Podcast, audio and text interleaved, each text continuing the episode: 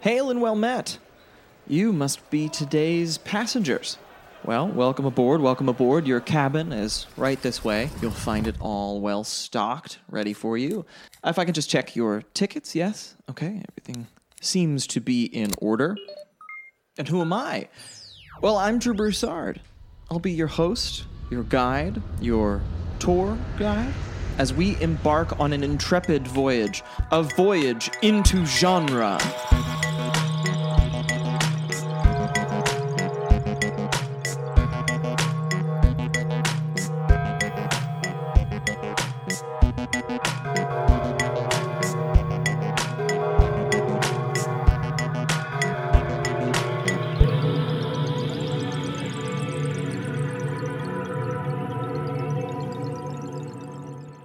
It is good to be back on the ship. And it's good to see all of you, whether, as Agador Spartacus might say, as usual or for the first time.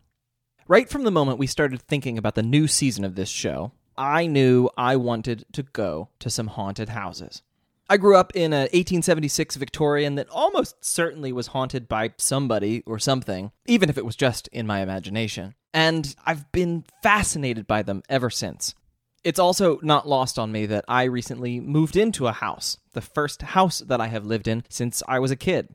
It makes me wonder about who lived here previously, what their stories were, what their lives were like. Not in a particularly creepy or voyeuristic way, but who knows what elements of their past linger still in my present this sort of blurring of the line between what is lost, what is waiting to be uncovered, that's what I love about a haunted house story. And boy, oh boy, do we have two really killer haunted houses to visit today. And uh, a third after a fashion.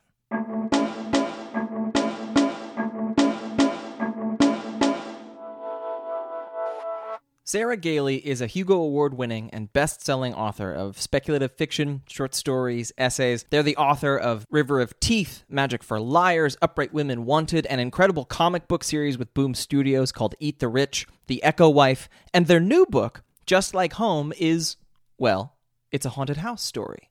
Vera Crowder has come home to the house that she grew up in, the house where she lived with her mother and her father. She and her mother barely speak now, and her father is long gone. Her father also happens to have been a notorious serial killer. Vera comes home to take care of her ailing mother and starts to discover that things are not exactly as she remembered them, or not exactly as they seemed. Mysterious notes appearing around the house in her father's handwriting, a parasitic artist living in the garden apartment, and an absolutely fascinating riff on what it means to be in a haunted house. This book sank its teeth into me. It is vicious, nasty, and unputdownable. And it turns out it got started from a relatively innocuous place, as I suppose so many great scary stories do. I really don't feel like anyone's going to believe me the more I talk about this. I was taking a grandpa nap on my partner's shoulder because we had started watching a television show and I'm not capable of staying awake for an entire television show.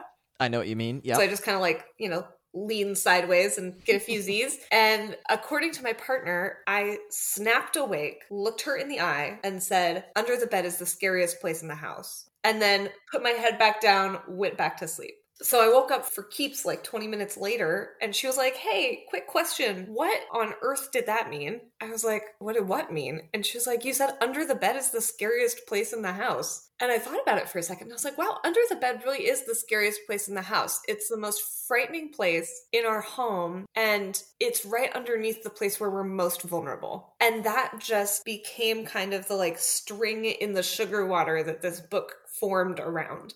The place we're most vulnerable, the place we go to try and feel safe, is also right on top of the scariest place there is. And then the deeper answer for where this book came from is that it's part of this ongoing literary project I'm apparently engaged in of examining from every angle where a person comes from. You know, meaning that in the sense of both where did they originate and what crafted them into the human being that they are. And this book's focus is very much about the people who we love and the people who love us and when they do or don't love us back and how that crafts us into a person made in the image of their affection or lack thereof.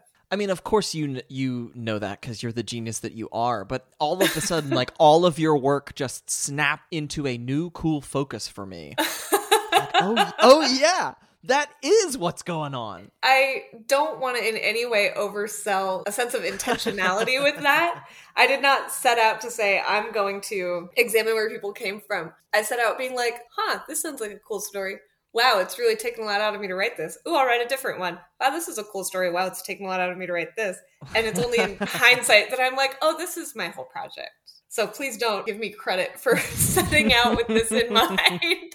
So there's almost dead center in the book, give or take. There is a memory moment where Vera and her dad are fishing, and there's this line about steady unspooling with quick jerks. And I read it and I was like, oh, that's how this book works with information. There's this steady unspooling of information with the occasional quick jerk that unsettles you or grabs you. And I wanted to know how you managed the pace of this book. Oh my goodness. I am so delighted that I accidentally put something in the book that reflects the structure of the book.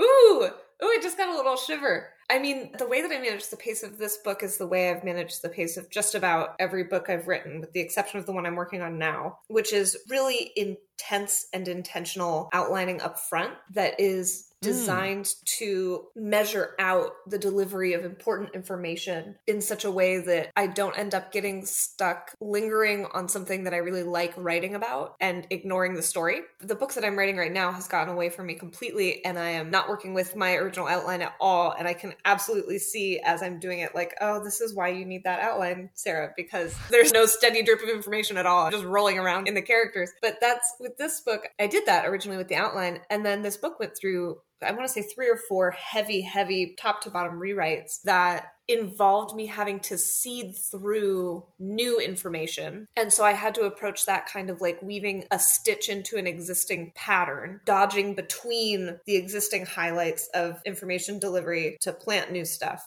I gotta tell you, by the time I was on like the fourth draft, I could not have possibly told you what the pace of this book was. I could not have identified for the life of me a rhythm in it, but I think I just ended up syncopating information so thoroughly that I managed to like get one solid straight line.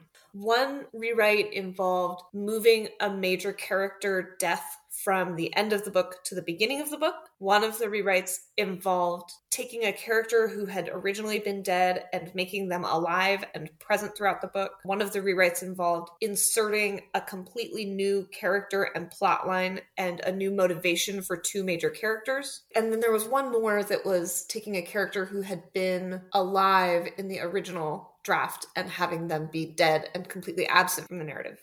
So it was really just taking the book and flipping it inside out and upside down and really seriously doing some significant changes to the plot each time while still trying to hang on to the language and the structure and the pace, which is one of the bigger challenges of my career so far.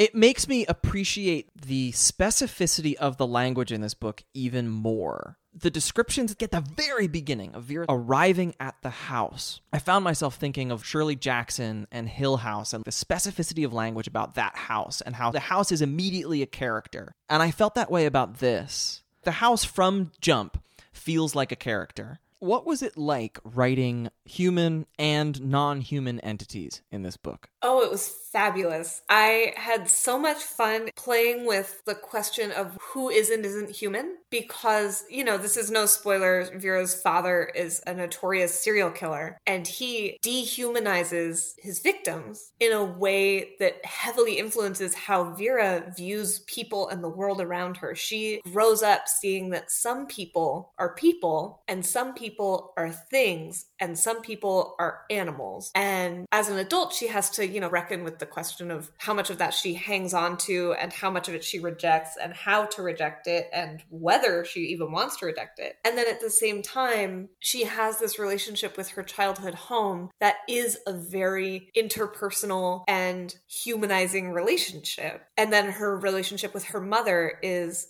very much one that raises questions of am i a human to this woman? You know does she see me as as human or does she see me as a thing? And i had so much fun with that. I had so so much fun with it. And i also spent a lot of time reevaluating the world around me through that lens. Mm. and looking at who does our society and culture treat as human and who do I as a person treat as human and when have I not been treated as human? And it really became a very eye opening new way to look at things. I mean, I'm always grateful for the nudge to do that, particularly out of a book, to come out of a book and look around at the world and think a little differently. Particularly the way that you wrote Vera's dad was in the best possible way. It was difficult to know something's definitely not right with this guy. Oh, yes, right. He's a serial killer.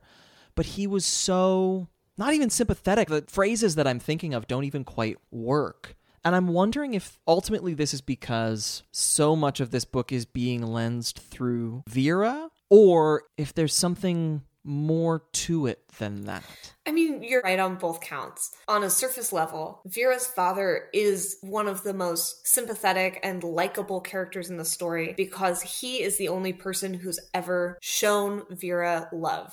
Mm-hmm. To her knowledge and understanding, he's the only person who ever treated her the way that a kid should be treated. You know, she grew up in a home with a mother who didn't really treat her like a kid should be treated by their parent. And as children, we seek out and connect to care in a way that doesn't really matter what else that person is doing in their life, right? I know so many friends who have a figure from their childhood who ended up being discovered to be doing something shady like dealing drugs or being involved in violence. Mm-hmm. and the memories of that person are very affectionate and their relationship to their understanding of that person is affectionate and loving because that person showed them love. And so i wanted very much to explore the way we attach to people who we wouldn't necessarily consider good but who we still have that important caring connection to and so that through Vera's eyes, I think really colors the way that her father comes across to the reader. And then I also wanted to ask some questions inside the reader's mind about what they need from characters. I get this a lot from readers that they didn't really like anyone in the story because everyone is rolling around in humanity and making bad decisions, making mistakes, and being impulsive and selfish.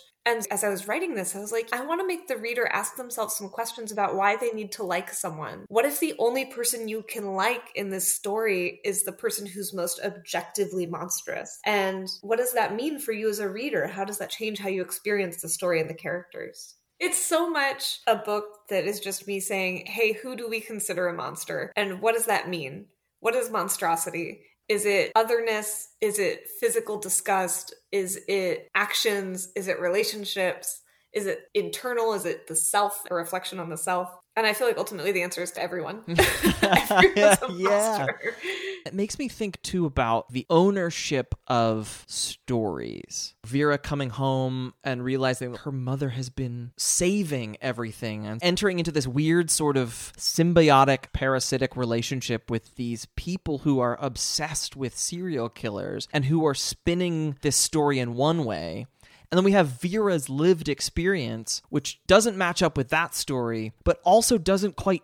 It's uncomfortable to say that it feels like the quote unquote true story because you're seeing the ways in which Vera has also been warped by it. I was wondering what you were thinking about vis a vis the ownership of stories as you were writing this. Oh my gosh. I think about this so often that I sometimes wonder if I'm turning into a crazy person. and it is so gratifying to me to hear someone else being like, no, no, this is this is worth diving this deep into. Oh, yeah. Because I think about this all the time. I personally love reading big, extensive write ups of scammers and people who spin a whole fake story about their life. In part, I think because to me it reads like a horror story, having to keep track of details of a humongous and comprehensive lie.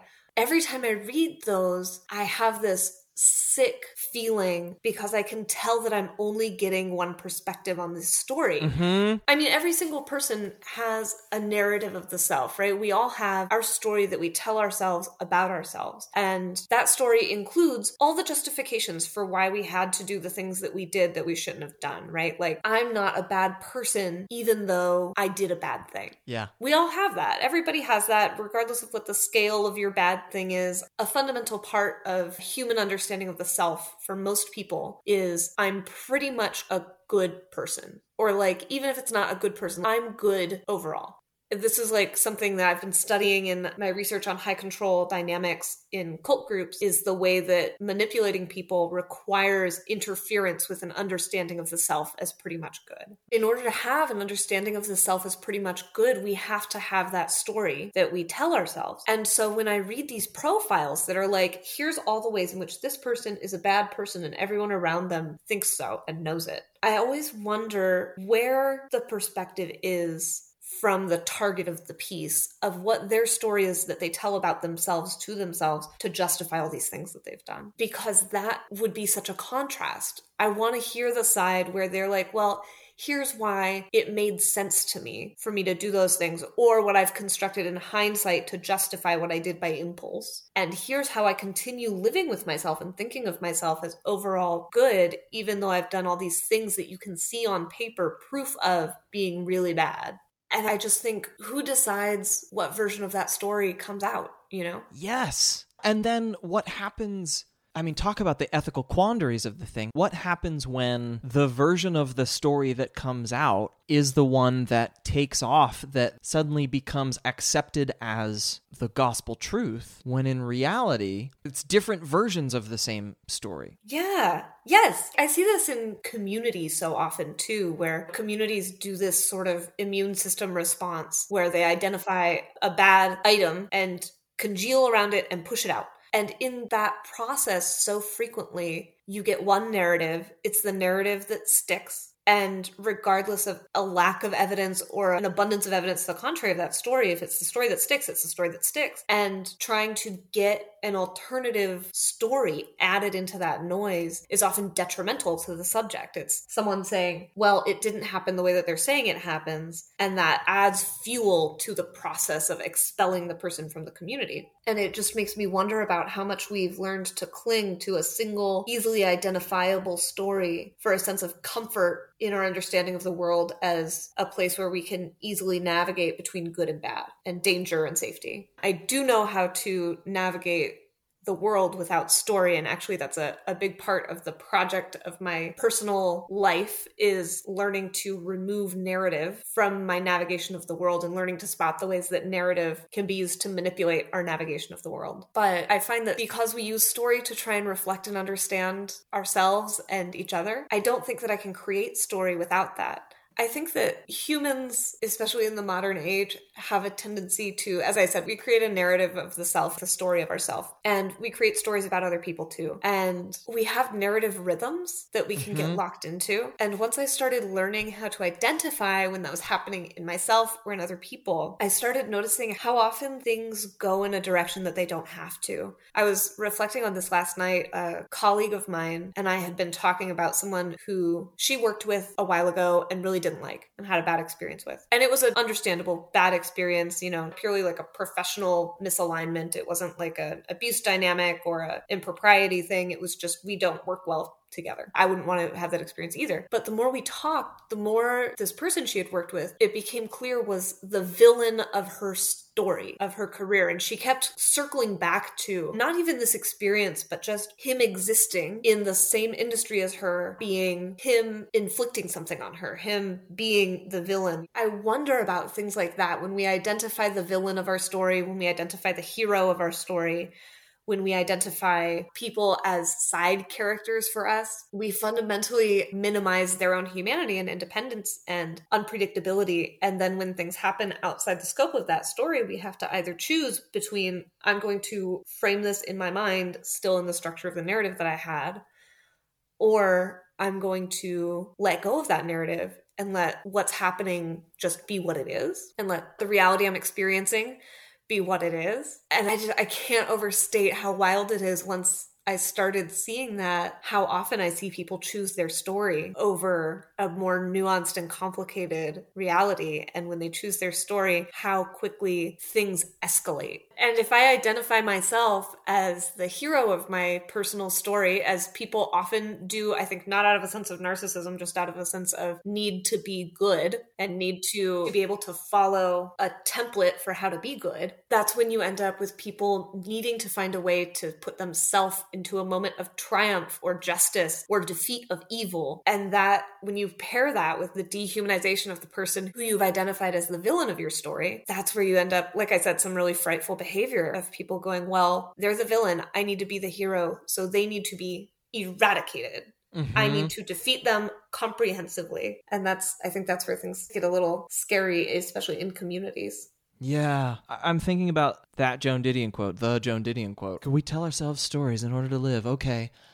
And I remember reading that essay and being like, hang on, I think everybody has missed the point of this essay. It sounds like she's saying that's a bad thing. yeah. I mean, as you were recounting your colleague's story, I too have done that in a work experience because it made me feel it made me feel better, but in the way that eating a candy bar makes you feel better when you're hungry. It doesn't really last. It's just doing something in the short term. And it makes me wonder how as storytellers we can find alternative ways to help people consider the whole idea of telling stories about their lives, but also what stories they can tell. Which I feel like ties into the thing that you were were saying of forcing people to interrogate who is human. What does it mean to be human? Yes. I, I mean, I do want to, before I accidentally move on from this, like you saying you've done this yourself in a workplace, I have too.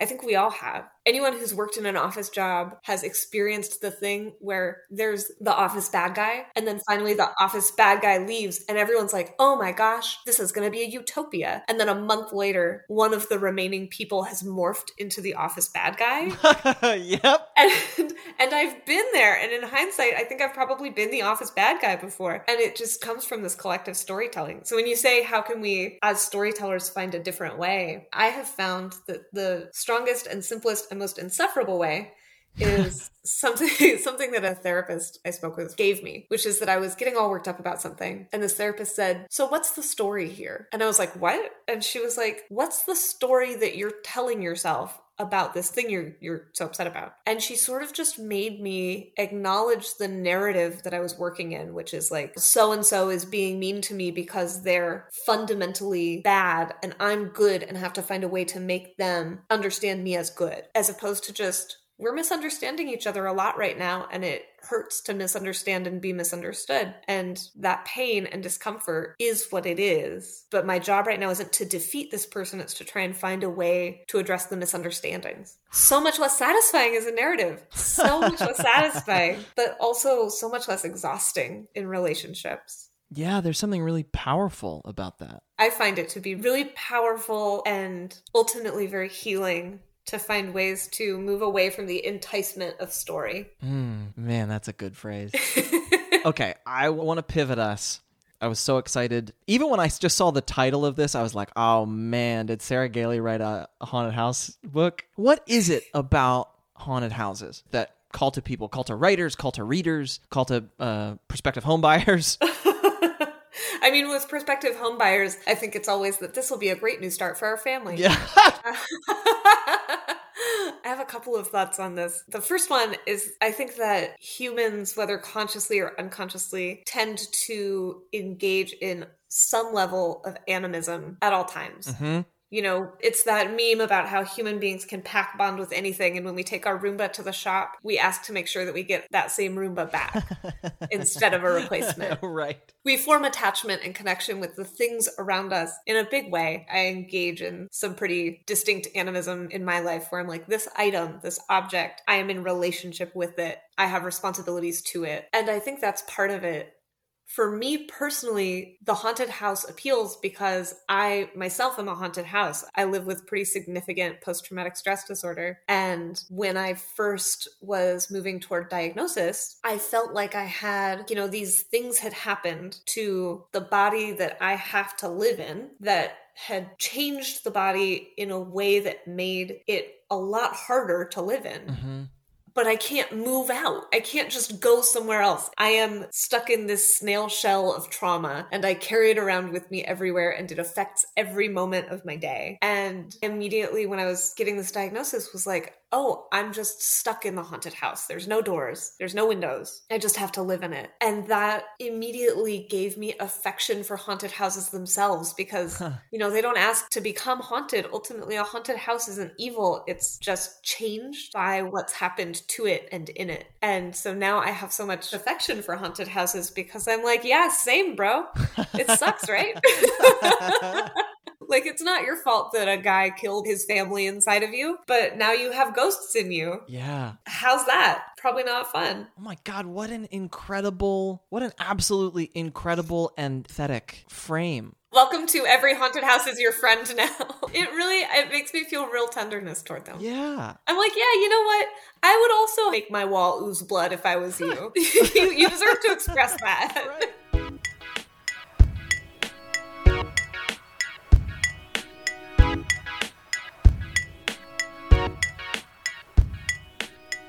Ursula Vernon, when she's not in her North Carolina garden or writing her award winning children's books, writes folk horror and fantasy under the name T. Kingfisher. The Hollow Kind, The Twisted Ones, the Saint of Steel trilogy, Nettle and Bone, just to name a few.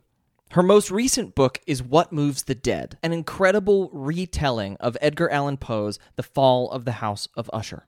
There's a pretty decent chance, if you're listening to this show, that you're familiar with Poe's story, but you've never read it quite like this. Kingfisher takes us inside the mind of Alex Easton, a retired soldier who flies to their friend Madeline Usher's side when it sounds like she might be dying at her ancestral home in the remote countryside of Ruravia. What they find there is a strange nightmare, a house falling down, strange fungal growths, Madeline sleepwalking, her brother, Roderick, horrified by some strange nervous condition. It's a fascinating new take on the story, one of my favorite Poe stories. And so naturally, I had to start by asking, why Usher? I think what got me about Usher is that it's so short. And that was what surprised me. I, I read it when I was a kid because I was a weird kid, and my grandmother, in an effort to encourage my love of reading, had gotten me one of those big leather bound essential authors collections. And so I read Poe and Arthur Conan Doyle and I think Jack London and ignored all of the rest of the literary canon. So I'd read like all the Poe short stories when I was nine, which may have warped me a little actually now to think of it. But I had not revisited Usher as an adult. And a lot of my horror novels are pastiche, I suppose, or retellings or revisitations of pulp horror that I have read. So, um, The Hollow Places was inspired by Algernon Blackwood's The Willows, and The Twisted Ones is Arthur Machen's The White People. So, I was reading old pulp, basically going, is there anything here that grabs me that I can see a story in?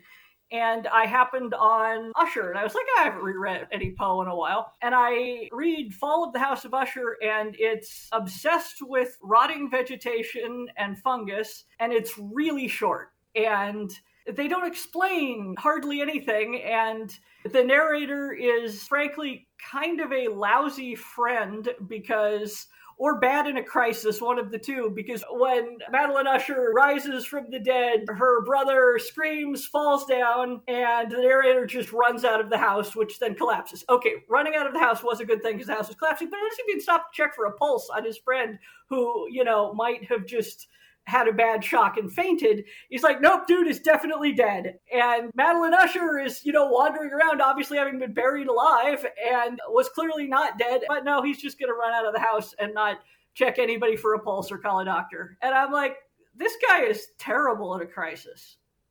And also, I wanted to know what was wrong with Madeline Usher because you get buried alive, that is a problem. And so I started reading about catalepsy, which is what it was diagnosed as at the time, and also fungus. There was just so much about fungus. And I'm like, okay, obviously these two must be linked somehow. And I don't think it's too much of a spoiler to say that there's a lot of fungus involved in What Moves the Dead, because for one thing, the cover has a hare consumed with the mushrooms on it, so you should probably get that going in. I wanted to get in and get the details. I am always the person who wants the explanations and to see how the magic trick is done. And I realized that as a horror author, I should probably embrace and appreciate ambiguity, but no, I actually kind of hate it. I was like, nope, I want to know exactly why this was happening and get in there and also find out a little bit more about Madeline Usher, who I don't think she even has any lines in Poe's book. Was it nice having guide rails? Slash, were there any moments where you were like, damn it, Poe, I wanted you to turn left, and instead we have to turn right? I love having guide rails. That's part of why I like retelling fairy tales. A lot of my earlier fantasy novels are fairy tale retellings because, frankly, plots are hard. and it's nice to know that, okay, the end of this, the house is destroyed and everybody's dead. Except, obviously, you know, the narrator. Again, not a spoiler. Usher came out long enough ago that I think the statute of limitations has lapsed. So the guide rails are nice. Poe spends a lot of time with Roderick Usher making weird paintings and really gets into that. And I was like, this is a novella. Space is limited. I don't really care about paintings, which is ironic because I am actually an illustrator in another life. So I booted an entire painting section because I didn't feel that it was going to add anything to my version anyway. Something that I really loved, to your point of you want to know, I was struck by how often throughout the book characters and also you as the author, if I can make that distinction, are grappling with the human desire for classification. I wanted to know more about that. It delighted me so much because it felt like there were these characters delivering plot information or background information on the one hand, but then there was also you poking at the human need to know. There's a couple elements in this. The protagonist, Alex Easton, is, I suppose, what we would call non binary now, although I'm not quite sure if that's the most accurate term because Alex Easton has a very distinct gender their society just happens to have a third one that is used only for soldiers. The problem is that outside of Gallacia, which is the tiny made up European country that Easton is from, and Ruravia, which is where the book takes place, everyone else knows that this third gender exists, but they haven't necessarily met anyone like this, so they don't all know how to react. Part of it is just, I think, when you do not fit people's established gender binary, they are always, I'm guessing, looking for a way to classify you. Like you should fit in some box. Mm-hmm. And in Alex's case, Alex does fit perfectly well into a box. It's just a very specific third box. Right. I am firmly of the belief that if you are non binary, you deserve stories where the protagonist is doing things that are not grappling with being non binary in a harsh world, but rather dealing with houses falling down and things like that. Sometimes you just want to read about a protagonist who is fending off evil mushroom possessed rabbits. That was part of Easton's. They're just trying to classify what the hell is going on. So yeah, there's a lot of classification is kind of a theme, which I didn't realize until you mentioned something. So thank you. Oh, yeah. This seems like the perfect time to dive into thoughts about fungus because there is. It seems like there's a lot that didn't even make it onto the page in here. Like the fictional fungus feels vividly realized. I can see it in my brain, and not just because of the beautiful cover painting. And I'm terrified of it, and I want to know more about it a lot of it I couldn't put on the page just because the science and the vocabulary isn't there. I don't know if biofilms had even been invented yet or if they'd heard of them. But the big problem for me with the fungus taking over people issue is that the interfaces are really incompatible. So if a cordyceps takes over an ant, it's very sad for the ant, but all it does, it only does one thing, which is pretty much climb to the highest points point and sit there. Right. And then the mushroom fruits out of the ant. This is obviously a far more complex fungus, but the interface between fungal intelligence, for lack of a better term, and human brains, this is two totally different operating systems. And I had no problem with an intelligent fungus because the thing with fungus is a lot of their cells are sort of undifferentiated. And so if you figure one is the equivalent of a brain cell, then okay, you've got a giant undifferentiated brain, boom, everybody's happy.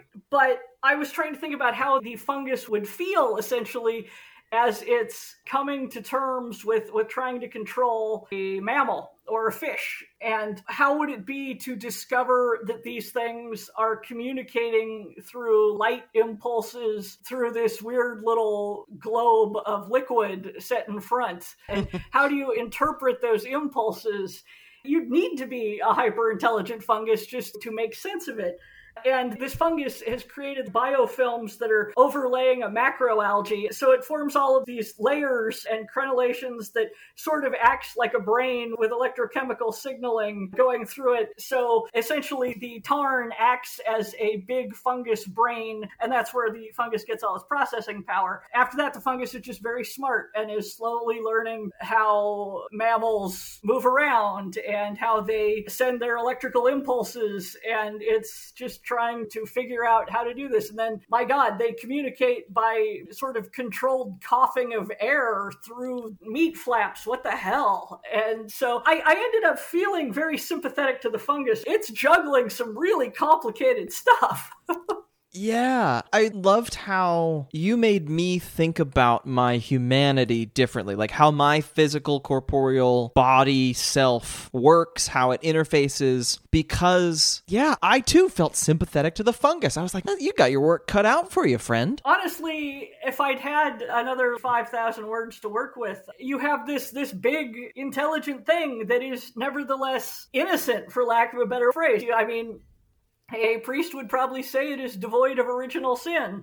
A priest would also probably say kill it with fire. Yeah. So, at the one hand, I, I wish that there had been a better solution for it, but on the other hand, like things would have gone real bad real fast.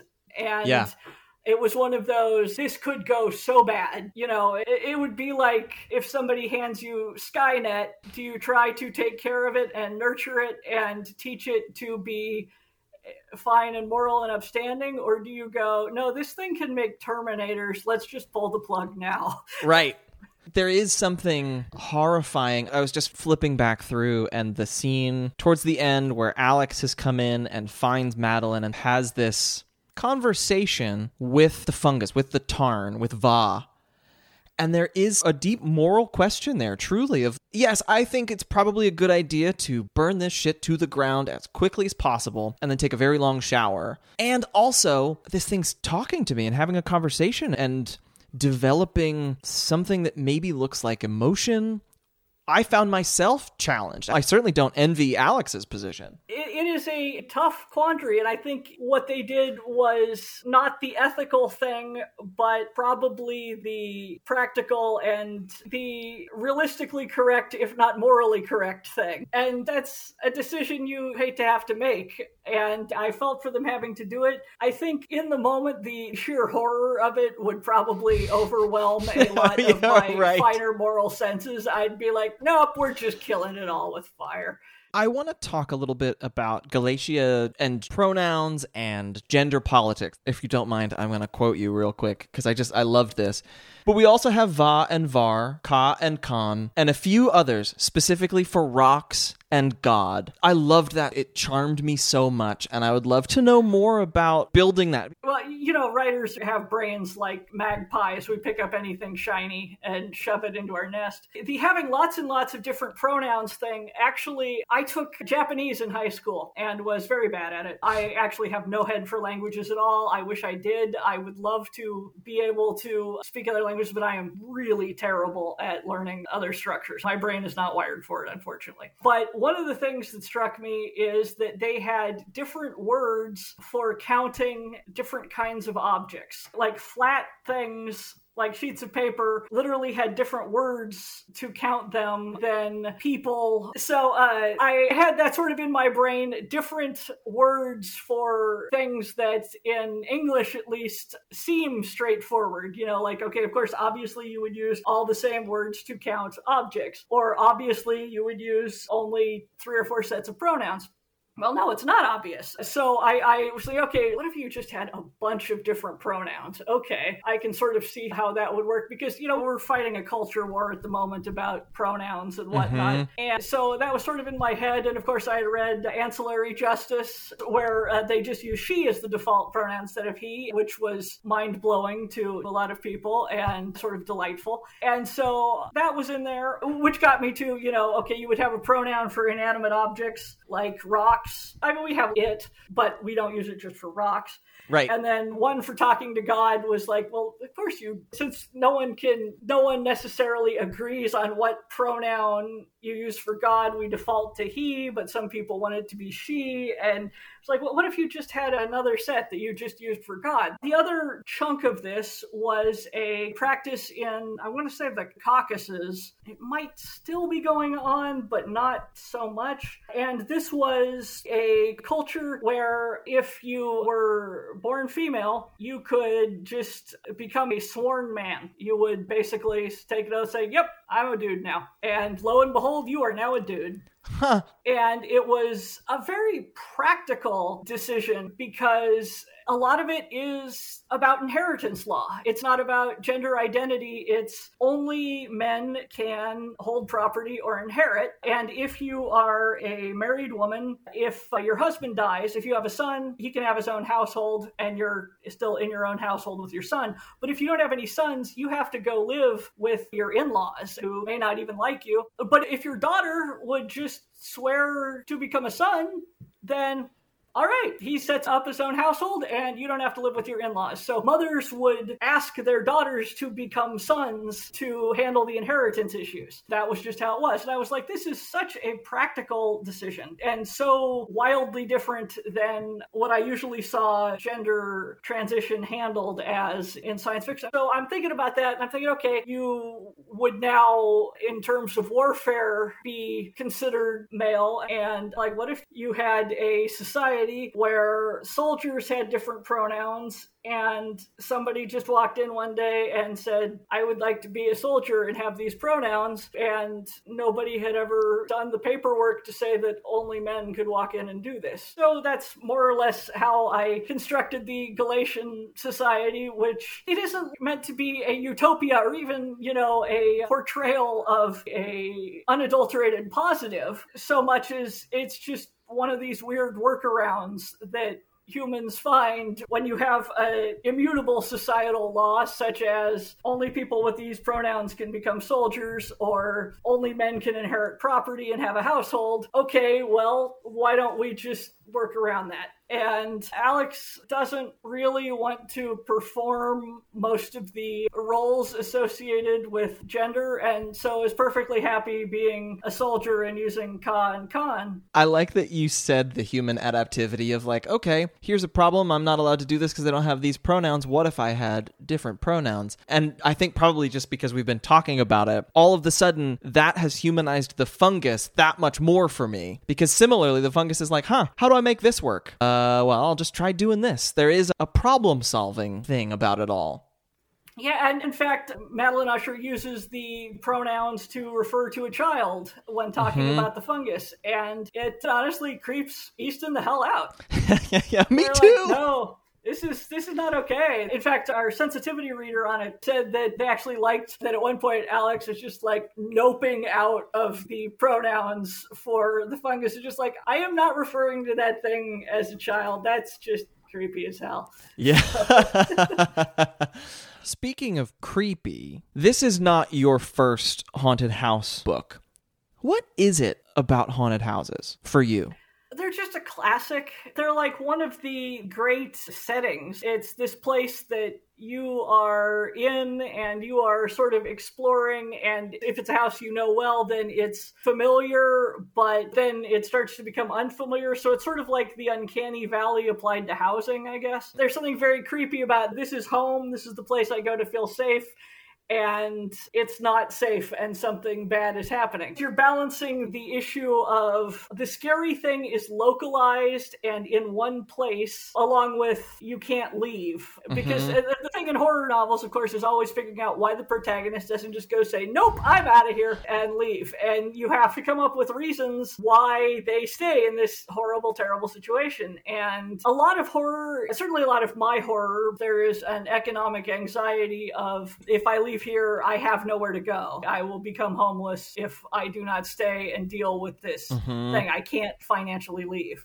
And the balancing act between at what point does no, I don't care, it is safer to be out there than it is to be in here. Where's the tipping point there? I like that that even comes through in this with the ushers where they're sort of like what else are we going to do? It's our family estate. She's not feeling well. Of course we're not going to leave. It makes just enough sense even as weirder and weirder stuff keeps happening. And people will come up with endless excuses not to leave a situation, even as it's getting worse and worse. That's just how we're wired. The upheaval of moving away from what you know is big and scary, and it's easy to put that off and keep putting that off until you have put it off too long and now you're in deep shit. yeah right I mentioned earlier that I grew up in an old Victorian house. That house happened to be in the suburbs of Philadelphia, and so I grew up near one of the most famous haunted houses in the country. Not haunted houses like the Winchester Mystery House haunted houses, but haunted houses like the Halloween attraction. Eastern State Penitentiary in Philadelphia was once the most famous and expensive prison in the world. Slick Willie Sutton was there, Al Capone was there. Today, it is more or less a ruin. Crumbling cell blocks, empty guard towers, but it still retains this imposing facade, this incredible grand architecture. It's now a historic site. A nonprofit organization runs it, focusing on the history of incarceration. But they also put together one of the scariest haunted houses in the country. I was terrified of Eastern State when I was a kid. I went to the haunted house once. It was truly a scarring experience in the best possible way. And when I started thinking about who I wanted to talk to to wrap up this episode, to bring a slightly different insight on haunted houses, I reached out to the folks at Eastern State and spoke with Brett Bertolino, Eastern State's Vice President Director of Operations. He had some fascinating things to say about why he thinks people keep coming back to haunted houses and also how Eastern State is changing up and broadening what they do every Halloween. Halloween events, haunted houses give people the opportunity to go into a fantasy world where at the end of the day, you know that you are safe. But you can live in this reality where you are facing your fears, where you're in these high adrenaline situations that you typically wouldn't get to experience in a safe way.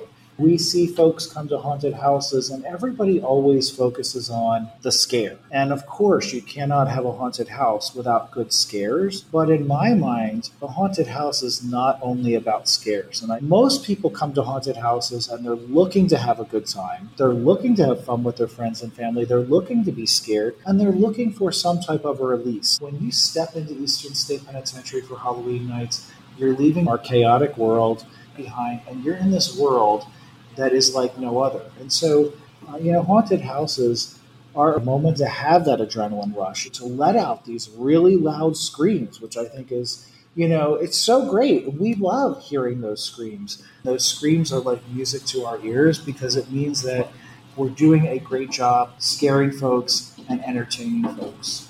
We've been doing this for over 30 years at this point as an organization. And so we have folks that came to very early Halloween events that are bringing their kids. And it really is this tradition in Philadelphia. But the reason why I think it's so successful is we did not keep this haunted house Halloween product stagnant.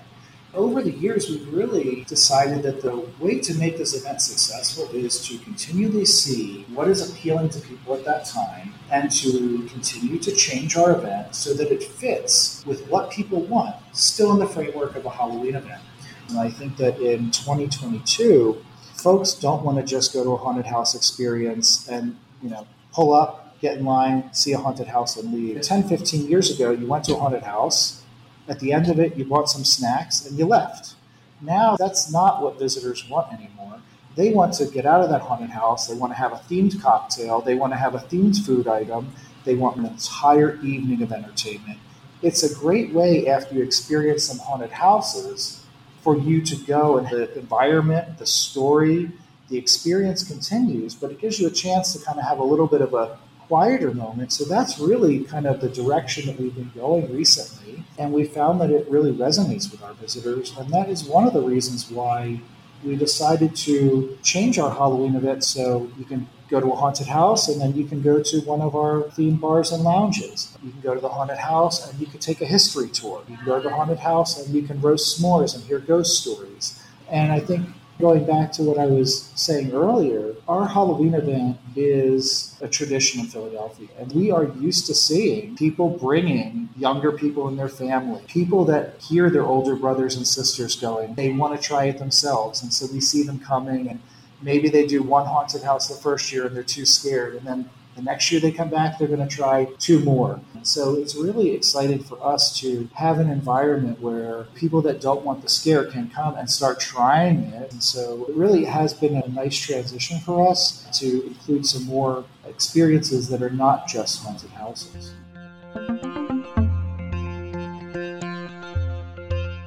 Well, if you'll excuse me, I just heard something strange in my attic, and I'm the only person home, and so it seems like it's probably a good idea for me to go investigate. Maybe it's a ghost. Maybe it's a murderer. Maybe it's a strange fungal hare. Or something. I'm sure this will be fine. I'm not too worried about it. This has been Tor Presents Voyage into Genre, a co production with LitHub Radio. I'm your host, Drew Broussard. Music was by Dani Lencioni of Evelyn. Mixing, mastering, and production courtesy of Stardust House. Thanks very much to the team at Tor, to Justin Alvarez at LitHub, and to all of you for listening. We'll see you in two weeks.